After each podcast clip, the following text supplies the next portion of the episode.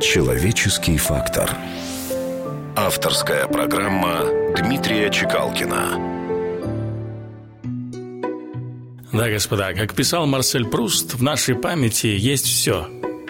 Это что-то вроде аптеки или химической лаборатории, откуда достают то успокоительные средства, то страшный яд. Так что не пытайтесь копаться в прошлом. Тут повсюду зарыты мины. Что казалось тогда хорошим, оказалось фальшивым, мнимым.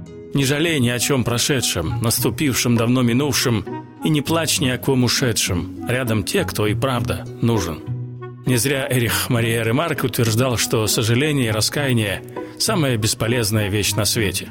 Вернуть ничего нельзя, ничего нельзя исправить, иначе все мы были бы святыми. Жизнь не имела в виду сделать нас совершенными, тому, кто совершенен, место в музее. Как учит нас Амар Хаям, не оплакивай смертный вчерашних потерь. День сегодняшний, завтрашний меркой не мерь. Ни былой, ни грядущей минуте не верь. Верь минуте текущей. Будь счастлив теперь. А Абрам Хаям, он же Игорь Губерман, учит нас.